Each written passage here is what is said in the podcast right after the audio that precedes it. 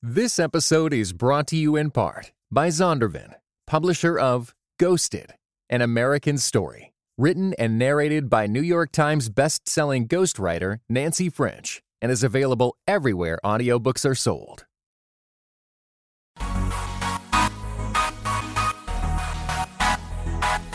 Dynamic voices for a diverse church.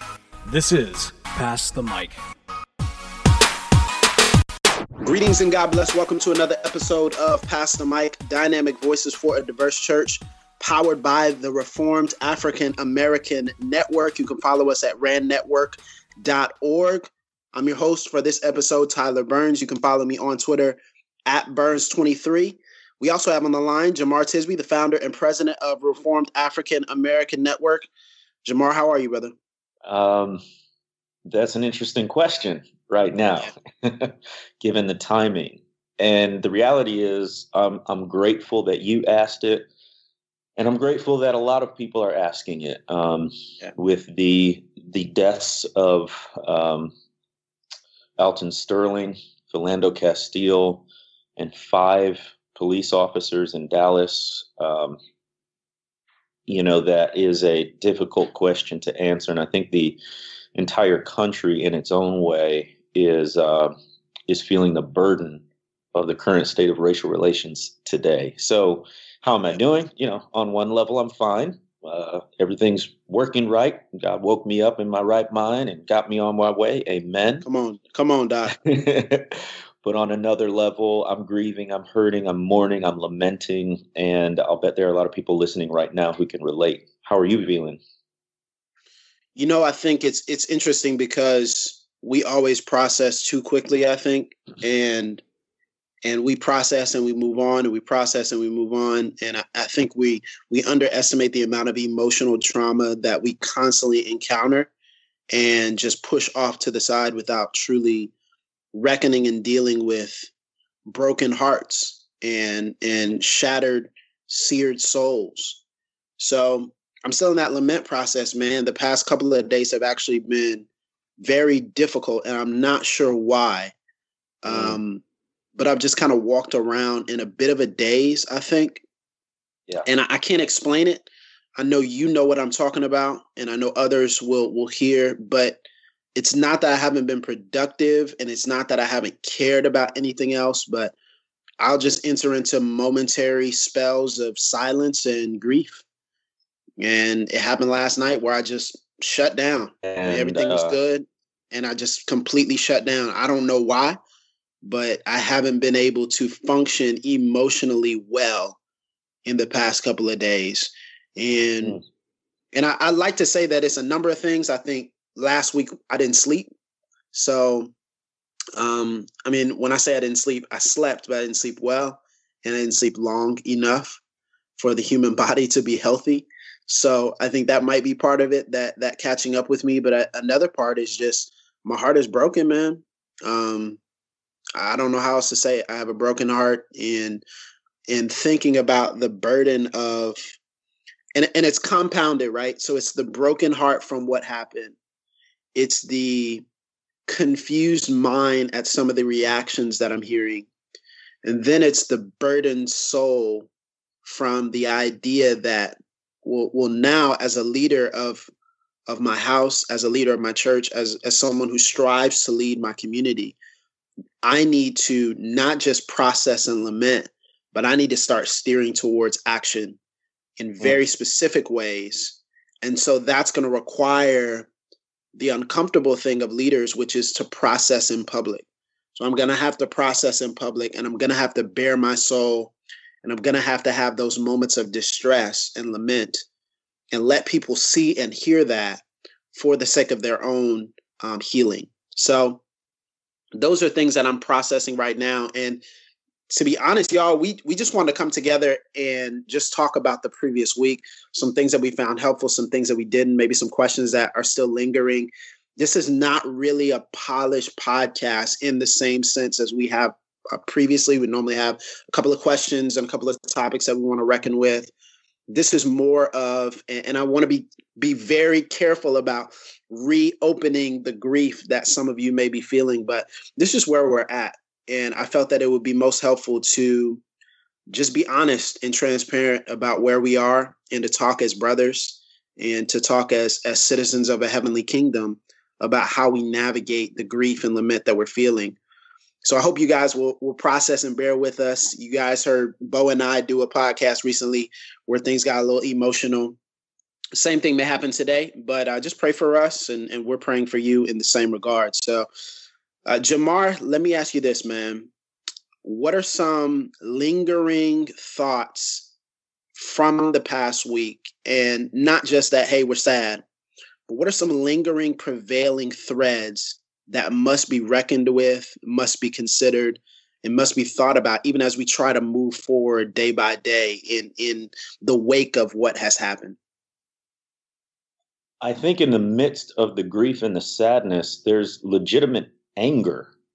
Um, yeah that christians almost brush aside anger right like like all anger is sinful when there is such a thing as righteous indignation where as the holy spirit conforms us more and more to the image of christ and what what christ wants what christ loves we also begin to hate what he hates mm. and that is injustice um, and so particularly on the part of African Americans who daily, and I'm talking, hear me, daily, um, have to navigate the world uh, and avoid racial landmines. It is exhausting and tiring. And then when two black men get killed on video by police officers, whatever the particular circumstances, uh, what what those instances are are simply the extreme manifestation of the subtle realities that we deal with on a day-to-day basis. And yeah. so when we see this and we see the blood spilled and literally see the life draining out of these men shared tens of thousands of times across social media, there's anger. And not only on the part of African Americans, but anyone who's an ally for racial justice. There's legitimate anger, and yet um, we give that short shrift. And I think, oh man, it comes out in a lot of ways, right? Um, yes, yes. So I'm really mad at pundits who will decry something like Black Lives Matter, which comes with it all its own baggage. I get that. I get legitimate, informed critiques of the movement. But I'm mad at folks, or at least their arguments, when they decry the movement, and yet, A, they've hardly spoken up about racial injustice in the past. And mm. if they have, it's not been very helpful, all lives matter kinds of things. Um, and B, when they do decry the movement, they don't offer any constructive solutions. And so I don't know why why you're talking. you just want to make a point and and you don't want to contribute to any solutions. And that ticks me off because a lot of times it's folks who are not African American making these comments. There there are some African Americans making those comments, don't get me wrong. Definitely. But, yeah, definitely. Um, you know, especially if you're not African American, you don't have that lived experience. And I'm not saying that that that no one but African Americans can talk about racial. That's not what I'm saying. I'm talking about come from an informed perspective. And if all you have to offer is critique without anything constructive, if all you have to do is sit on the sidelines and throw stones without being in the game, I don't really want to hear from you. So yeah, and that that kind of takes us back to Jesse Williams' speech at the BET Awards, right?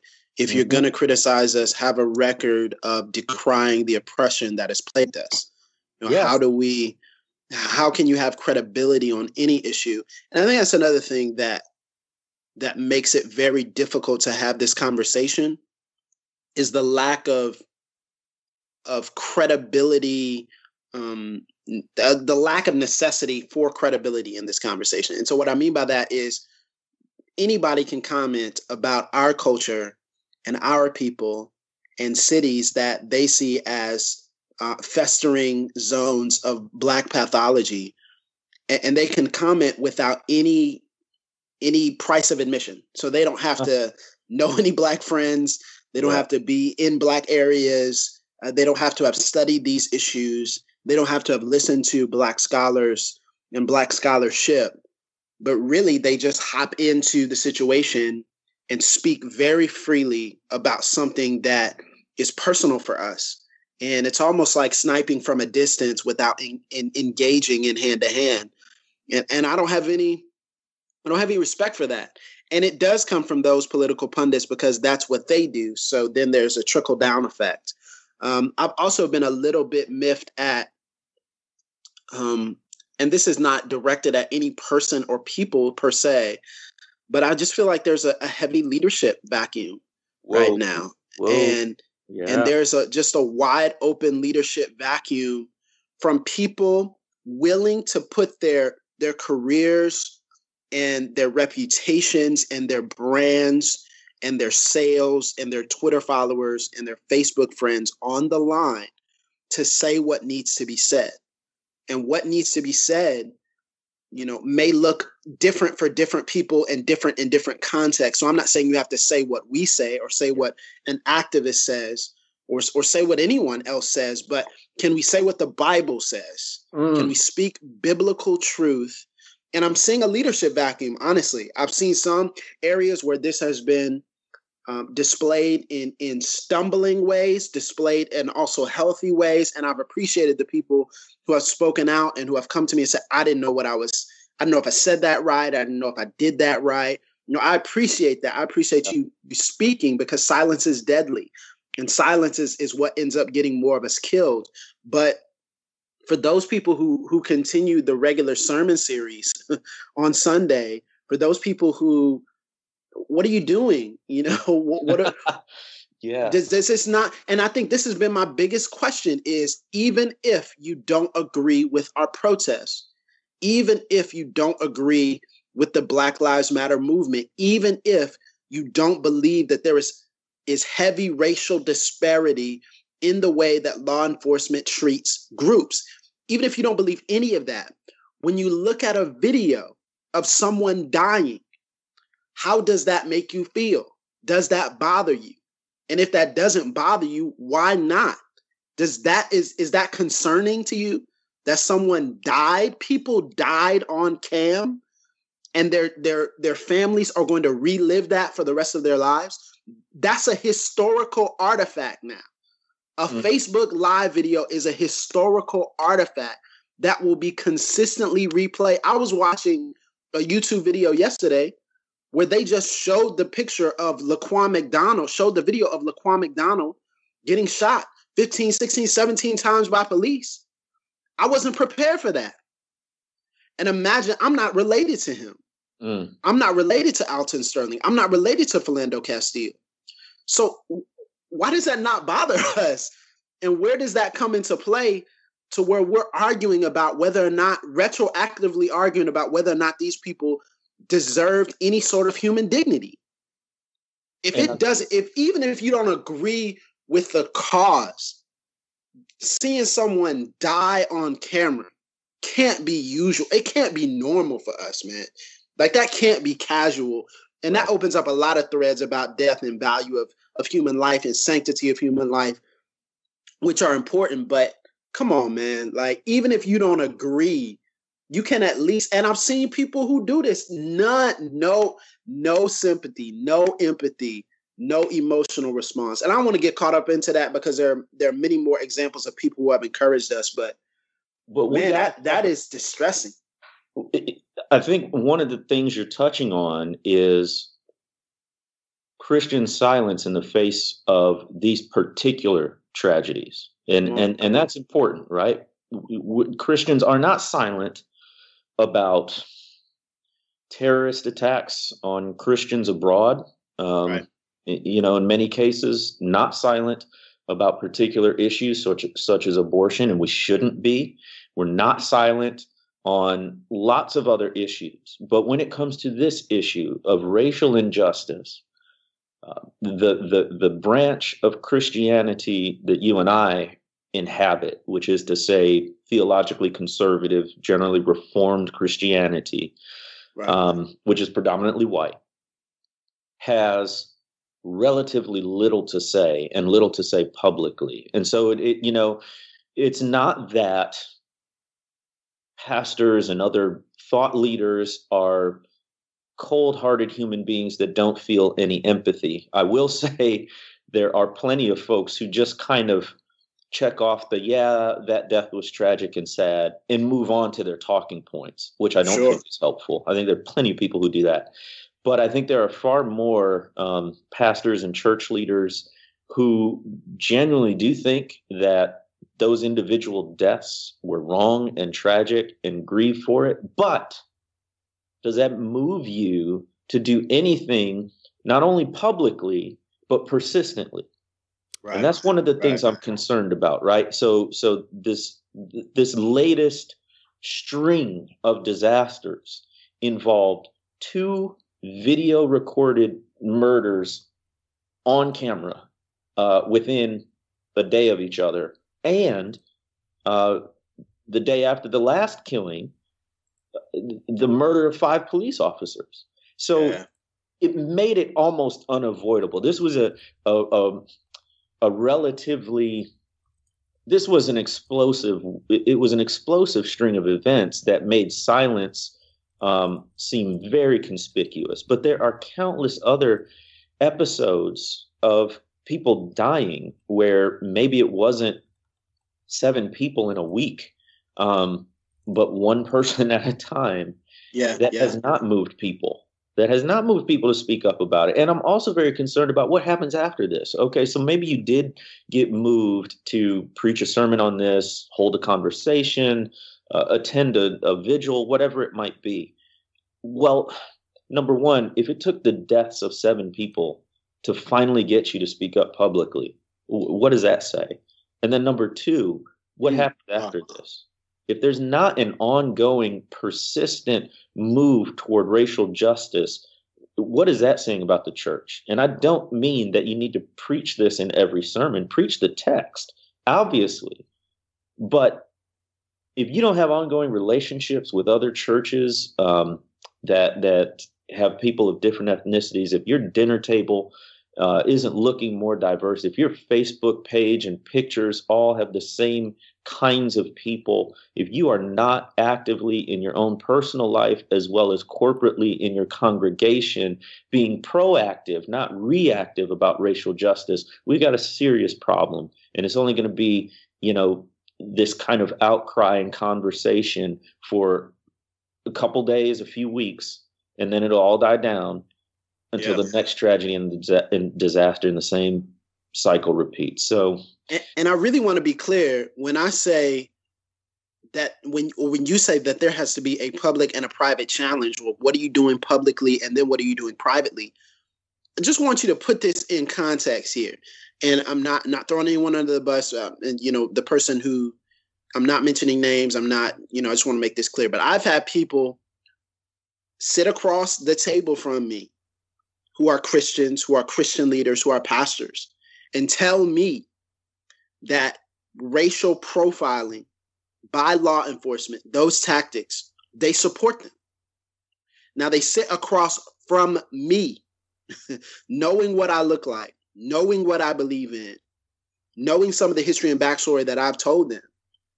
And they say that is okay. Now, and what we preliminarily know about Philando Castile's incident is that it was motivated at least indirectly by some form of profiling. I mean, these are issues that when you say, let's pray, or let's have a vigil, or let's have a unity march, awesome. And then what? Because mm-hmm. those issues are not getting directly addressed. Are you yeah. praying specifically? Lord, we pray that law enforcement would not have bias because you hate bias. You hate partiality. You hate preferential treatment. That we would not be biased on ethnic or class lines, race or class, racism or classism. That we would not fester in places and exploit people for money, which is what happened in Ferguson which is what happens everywhere. Which Philando Castile was pulled over 52 times. Come on, bro. prior to, I mean, That's not just an issue of we pray and we read our Bible and we teach exposition, expositionally. Do all that. I'm not knocking that at all. I believe in that. I believe that culture will not truly change until we do that more. But once we leave and exit, what did Malcolm X do when he was recruiting people for the Nation of Islam? He stood outside of black churches and churches, period. And what did he say? He said, You're you have you have shouted in there and you have given your money, and then you come out here and nothing has changed about your situation. Mm. Like, so we can't act like this is just, and that's been the frustrating part, man, honestly, to see to see certain people speak. And and I'm like, but man, you sat across the table from me. I'm just being very honest here. And this nobody's listening to this podcast who knows it, but I, am you sitting across the table from me and saying that there's something scientific that causes black people to respond irrationally. Uh, how do I? How, how, what what type of prayer do we? No, you need to repent, doc. Like repent, get on your knees, get on your face, until the Holy Spirit convicts you of prejudice, of bias, of bigotry. And so, you know, I, I hear all the prayer talk, man, and I, I praise God for it. And um, and I think it's good, and we're definitely going to do that. But until someone stands up and says, "Look, if you out here giving passes, uh, if you're saying, well, you know, some of the members in my church don't really believe in interracial marriage. Come on. But man. you know, you know, I mean, they're they're from a different generation. They they're sinning that they're they're they're in iniquity. And yes. the Lord will judge that. And and you know? this silence is literally deadly.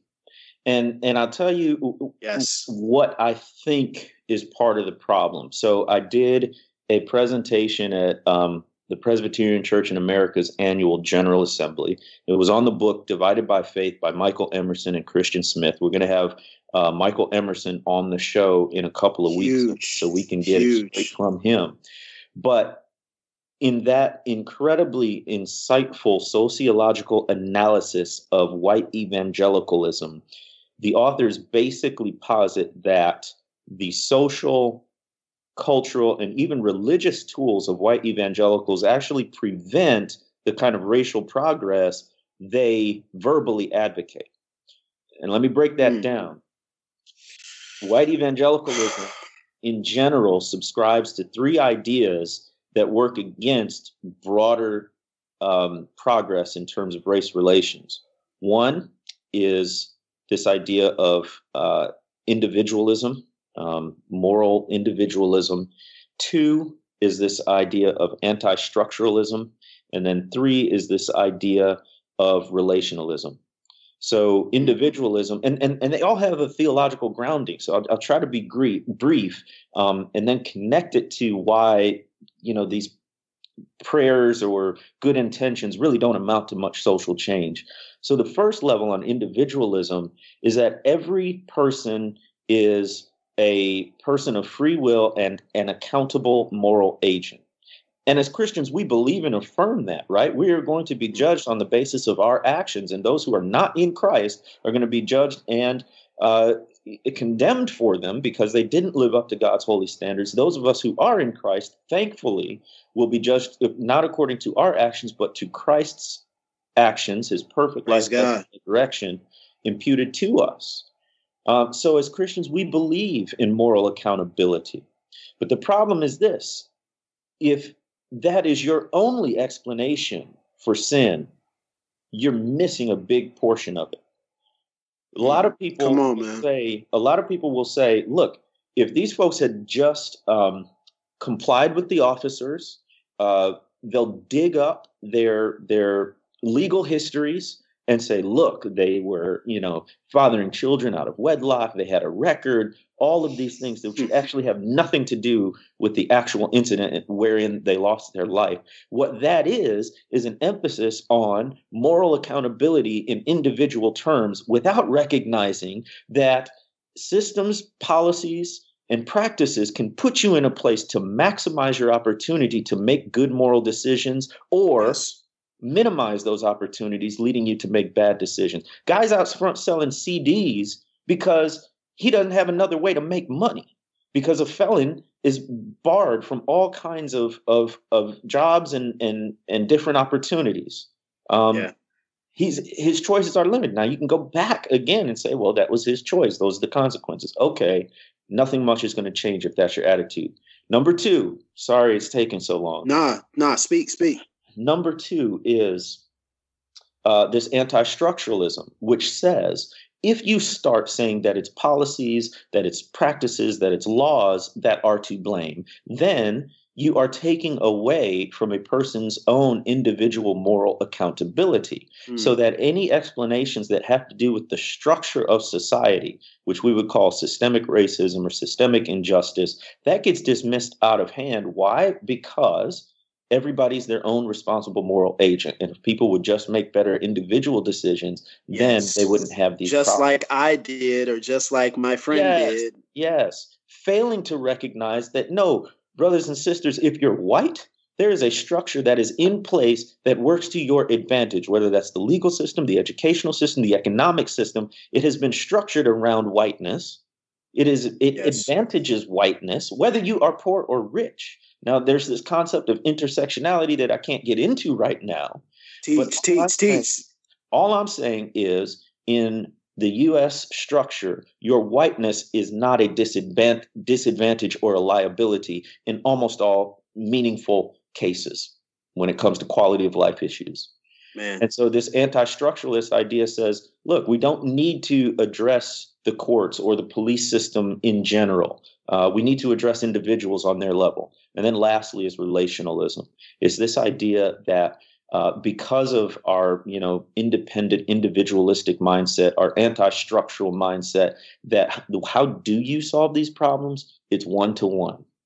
That's having the lunches, that's that's saying some of my best friends are black that's right. saying i don't personally hate anyone. As a matter of fact i have I, I have lots of friends who are who are black. And it's this idea that if we are just nice to people of a different race relationally that uh, these problems will begin to disappear. Now i'm not discounting the power of relationships. Relationships change minds change mindsets. Really it's a relationship with christ that has changed us so you can't right. discount that. But you also these ex- these ideas have to exist simultaneously and in tension. That it is both individual and corporate. That is both um, uh, personal and structural. That it is both uh, relational and systemic. So, man, I hope you guys were writing that down because that was. Listen, you got to get that book. Oh my goodness, I don't know how many times we said to get divided by faith, but um, they should give me some royalties. Can't wait to have Dr. Emerson on to talk about that. Um, okay, so let's kind of transition because I don't think there's anything we can add to that. Actually, can I um, jump in? No, absolutely. Come on in, Bo. Sorry about the jarring jump in. So last week I found myself like, you know, I was in Chicago the whole time and like I found myself constantly just in mourning. Like I was mourning I was mourning you guys. I was I was seeing like the hashtags of like all of my friends like all of my black friends and i was just constantly like i just felt this need like i needed to be i wanted to be close with them. I wanted to know they were alive. I wanted to know they were okay because i just felt so powerless to to do anything. Like i even like you know that that terrible scene? I don't this i don't know if this is appropriate or not but i'm just gonna say it you know that terrible scene from Batman versus Super. Well, let me be more specific. There was a terrible scene in Batman versus Superman. There was a lot of them. But there was that. There's that one that I hated. Which I mean, I hated a lot of them, but there was one that I hated especially, which was the one where he's in like the government building and the explosion goes off and he's just standing there all sad. You know what I'm talking about? Yep. Yep. So it's like this guy who has the superpower of being in the middle of an explosion and not being hurt. Like it can't physically hurt him at all and yet he's po- like he's powerless to stop the destruction and death around him. And that's mm-hmm. kind of how I felt a little bit in the midst of of last week. And so I had this like internal desire to like call up people and just tell them like I care about them and like I just like I, I didn't but the problem is all right, so here's here's the question. I wanted to let my friends know, my African American friends know that I love them, I care about them.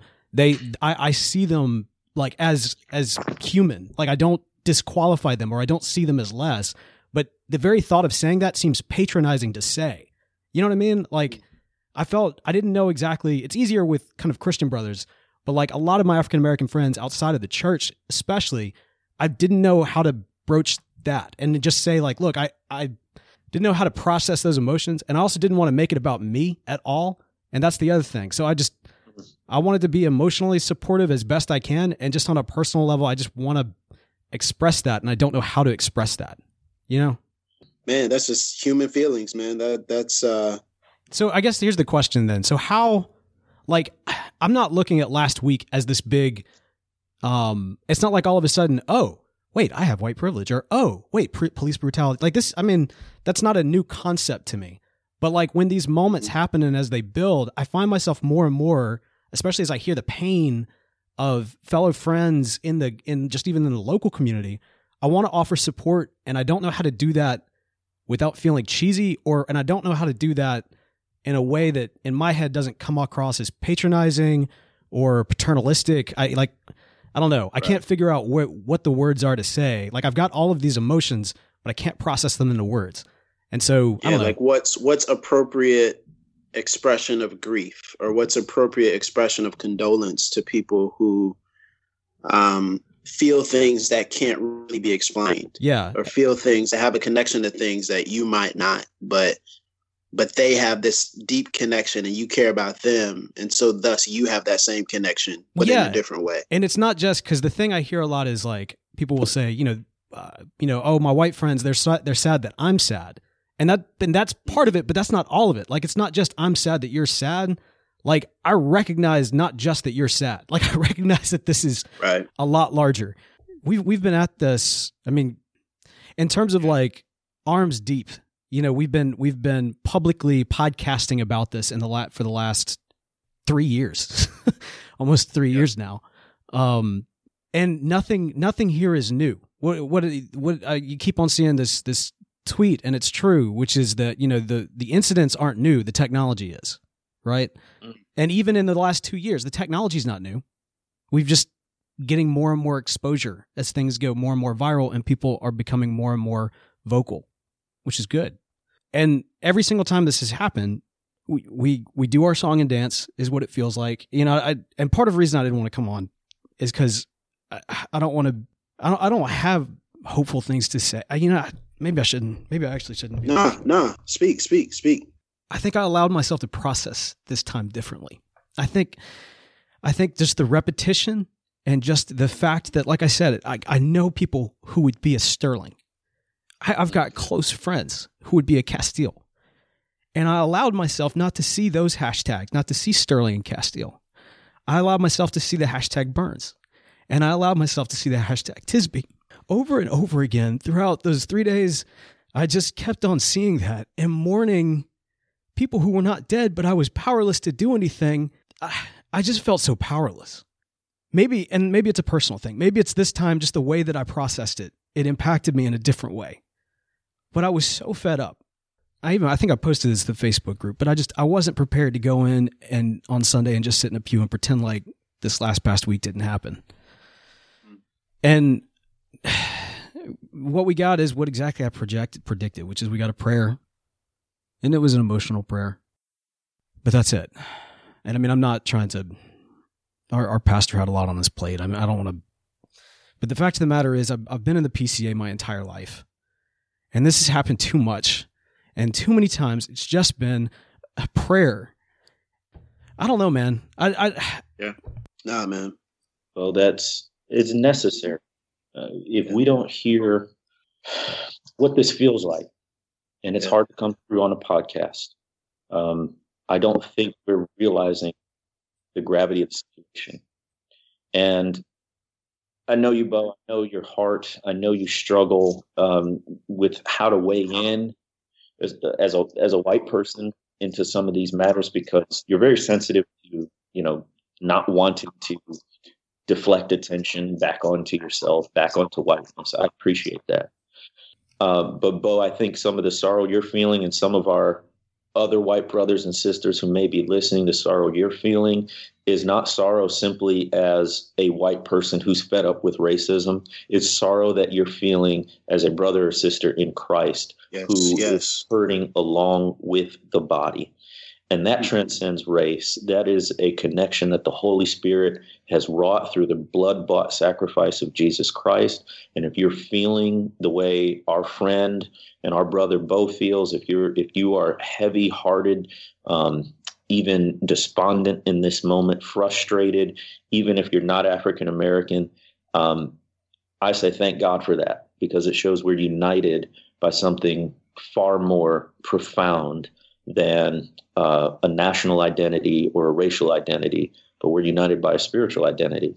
And when one part of the body hurts, all of us suffer. So if we're finally waking up to that, um, or if that's at least finally becoming public, then I think that's a form of very painful progress. See, so I do appreciate your point, Bo. That's great. And thank you. But like, that's not what I want. You know what I mean? Like, that's not. Yeah. I don't. Uh, it's exactly what you just said. I don't want the picture of the you know the black pro- protester and the white cop hugging. You know what I mean? Like I, yeah. I don't want to turn this around. Like th- that's yeah. there's got to be a moment of change and reckoning. Yeah. And it, yeah, it, I think, uh, and this is what I was talking with somebody about. I'm sorry, Bo, not to cut you off. No, no, this is what I was talking to somebody about just yesterday, just on this point. Was I don't want good vibes more than justice. Mm, mm-hmm. Like I want, I want justice.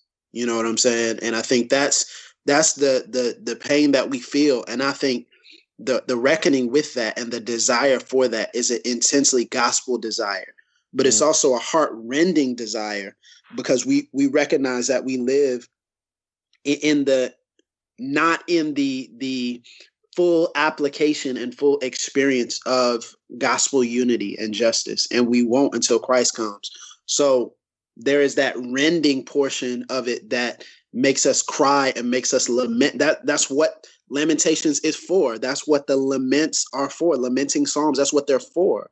Because there's this rending and there's this anger and there's this trauma that we're feeling and we we don't want tidy explanations and we don't want theological systems and we don't need just the catechism right now. You know, we need more than that we need justice to to flow you know and to roll down like waters you know and righteousness like an ever flowing stream. So I, feel that because that's that's something that has made it difficult for me to speak because at some point in time people just expect you to be hopeful which is why again you know kind of going back and not to get on this tangent but but going back to what i was talking about with with Ta-Nehisi Coates i get it man.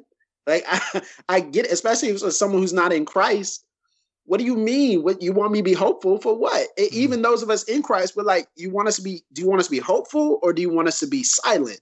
Or do you want us to be positive or do you want us to wrap everything up in a bow so we don't feel bad at the end? And but I, I resonate with that, man. I resonate with the desire to say, nah, I need justice. I don't need pictures of people hugging and then pictures of people mm. pat. I mean, that's mm-hmm. great. And I don't I think those things can be powerful, but I don't need that show. I don't need drama or theater. Right. Like we need right. we need that to materialize in policy. Right. You know, and that's the that's the fundamental disconnect is that in in the church in the U.S. today, and I'm talking again specifically about theologically conservative Bible believing folks. Uh, we have somehow, or at least certain segments of us, have separated those two as if a deep, robust, profound faith is not an active or an activistic one which is yeah. which is absolutely not right. I was reading um, uh, about Fannie Lou Hamer, famed civil rights activist from the Mississippi Delta. This woman testified at uh, uh, the the Democratic National Convention in 1964, and uh, went from you know obscurity. She's a sharecropper to speaking to the nation's most powerful political officials. And she did it not tangentially, but directly as an outworking of her faith. She yeah. saw her activism on the part of the poor and on the part of African Americans for racial justice. She saw her activism as as her faith working itself out. And I think more of us need to do that. And we need to get equipped to know how to do that better, which is what I was talking about those those kind of uh, really unhelpful ideas, anti-structuralism, relationalism, individualism that can actually impede that. We need to add that to our vocabulary of change. Hmm. We need to look at the bigger, and I think, Bo, that's where, um, you know, part of what your frustration is coming from is if we keep on thinking in these same categories, then we're going to get the same results. We've actually got to be uh, working against the broader systems that allow these injustices to perpetuate. And here's the crucial part not see that as outside the scope of the gospel, but as part of the gospel, not see that as losing the gospel, but as applying the gospel. Mm. And I think you can do it without losing the Bible because yeah. there are so yes. many people who say, oh, that's a slippery slope. You're getting into the social gospel. It's going to become all about, um, you know, change in this life and it's not going to be about saving souls. No, our witness, we people know the gospel is true by the way we live it. Mm. And it, and and yes. for too long, people decry Black Lives Matter as a movement, and it's a secular movement. But it it came about because there was a gap. This is what you were talking about, Tyler, a leadership gap in the church to lead on issues of racial justice. So you got folks who aren't even believers stepping up and say, "Hey, Black Lives Matter, which is a profoundly Christian and theological idea having everything to do with the image of God. And you've got them articulating and moving and active, um, showing activism far more than than than many sectors of the Christian church, and that's an indictment on us. So yeah. yes, things need to change. Um, I, on the one hand, want to affirm brothers and sisters who are feeling the weight of this on the other hand, I'm like you, Tyler and Bo. Something's really mo- profoundly got to, to to change. It cannot be business as usual from here on out, and it never should have been a business as usual that perpetuated uh, racial injustice. So, yeah, I, I just want to say something as I know we have to to wrap up here. Um, and thank you guys for just bearing with us. You made it to the end of the podcast. Congratulations. thank you yes. um, for just, you know, listening. And uh, just a special shout out to our Pass the Mic Facebook group. And I'm not just saying this because this is our quote unquote group, um, the extension of our podcast where we kind of have these conversations with people from uh, actually around the world talking through these things from a biblical perspective and lens. But man, I, I appreciate you guys, and I appreciate the the the outpouring of support. The Pass the Mic Facebook group, to be very clear with you, is not some kumbaya. I mean, it's not rose petals and candles. Hmm. You know, it is a very real, raw place of reckoning with these ideas of if if we believe in racial reconciliation and gospel uh, justice, what does that actually look like? You know, if we believe that everyone's life truly does matter, including Black lives. But how do we walk through that? Um, and so I just want to shout you guys out. And I just want to make just this one plea because I think this is directly relevant to what we're talking about. But please, please, please, everyone who's listening, whether you're part of the group or not, if this is your first time listening to the podcast or your 50th time, it doesn't matter. Take care of your mental and emotional state. Mm. Yeah. Like I can't say that enough. Yeah. Please, please, please care for the the scripture does not just call us to love the Lord with our our spirit, but also with our mind, with our emotions, with our with our bodies, with everything. So please, please, please care for your emotional state. There was an article I was reading earlier that talks about the amount of trauma that results yeah. from having black death at your fingertips. Hmm. Like you can just have death at your fingertips at any point. It is the the truly the underbelly of the internet that you can watch someone's life expire and and just go about your day and keep cooking dinner and and you know throw on Netflix and then just walk around and go exercise. Like that's not healthy. So I just want to encourage you exercise man, get out and and get off social media, walk around, play Pokemon Go, play game, play Pokemon. Look, let Go. me tell you something because I thought about this. Pokemon Go, I, I, I believe this sincerely. I believe like there is some sovereignty in the nature of Pokemon Go oh, releasing when it, I'm being serious because I, I was like I said, I was in Chicago last week when it launched, and it was in the midst of all this. And I was sitting by myself crying in a diner having breakfast. And then I saw Pokemon Go and I downloaded it because I was like, I just need to do something. I need to, like, you know, wow. I need a moment of rest for just a minute. And what's been great about that particular game is not only does it provide kind of a, a, a, a, like a mental or a social break or something. I don't know what it is, but it provides you just kind of a, a moment or moment of rest. But it's also a very community driven game. So you like you go yes. out to different locations, and I've met so many different people, and it's funny seeing different people of different walks of life all like converging on one location, trying to catch Pokemon together. '90s nostalgia, oh, my friend, yes. is a powerful, powerful it, thing. It's huge, man. I just I just want to encourage. I mean, whatever it takes, because you know, I've been playing the game myself. I haven't had as much time to play the game as I want, but I'm actually planning to do that tonight. Um, just walk around with um, with my wife and with some friends and just just play it. But um, man, whatever whatever it takes, log off social media, mm. cut the TV off, go to sleep. Like it will it will have ramifications for how you live and how you operate and your emotional state. You are in trauma especially if you are black in America, you are likely in trauma. Uh, act accordingly. Care for the body that the Lord has given you. So I just want to throw that out there. That's, That's very important. You're not going to hear a lot of that, but this will continue. And as you continue to have these conversations and see these frustrating Facebook comments, and here is silence and inaction, or if you're having a great time and you're experiencing um, change, you're experiencing the the seeds of of justice and reconciliation, no matter what it is, you need to take care of yourself mentally and emotionally. So please, please, please, as the Pass the Mic family, please do that for yourself. The Lord is pleased in that. Amen, brother. Well, this has been uh, sort of self care for me. It's uh, helpful to talk to y'all, vent a little bit, process out loud, as you said at the beginning of the show, Tyler, and uh, you know, I echo you. I, am thankful for the community we have on the Pass the Mic Facebook group. Thankful for brothers like Bo and Tyler and so many others. The text messages, the emails, just checking on folks.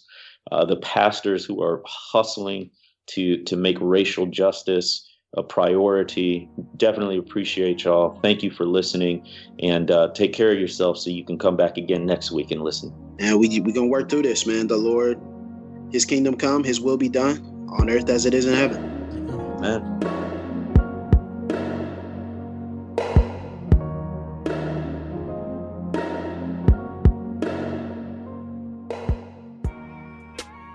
You've been listening to Pass the Mic, a Podastery production. To find out more about this and other shows, visit podastery.com. That's P O D A S T E R Y.com. This episode was brought to you in part by the Lord of Spirits podcast. Many Christians yearn to break free of the influence of secular materialism and to understand the union of the seen and unseen worlds as made by God. What is the spiritual world like? Tune in wherever you get your podcasts.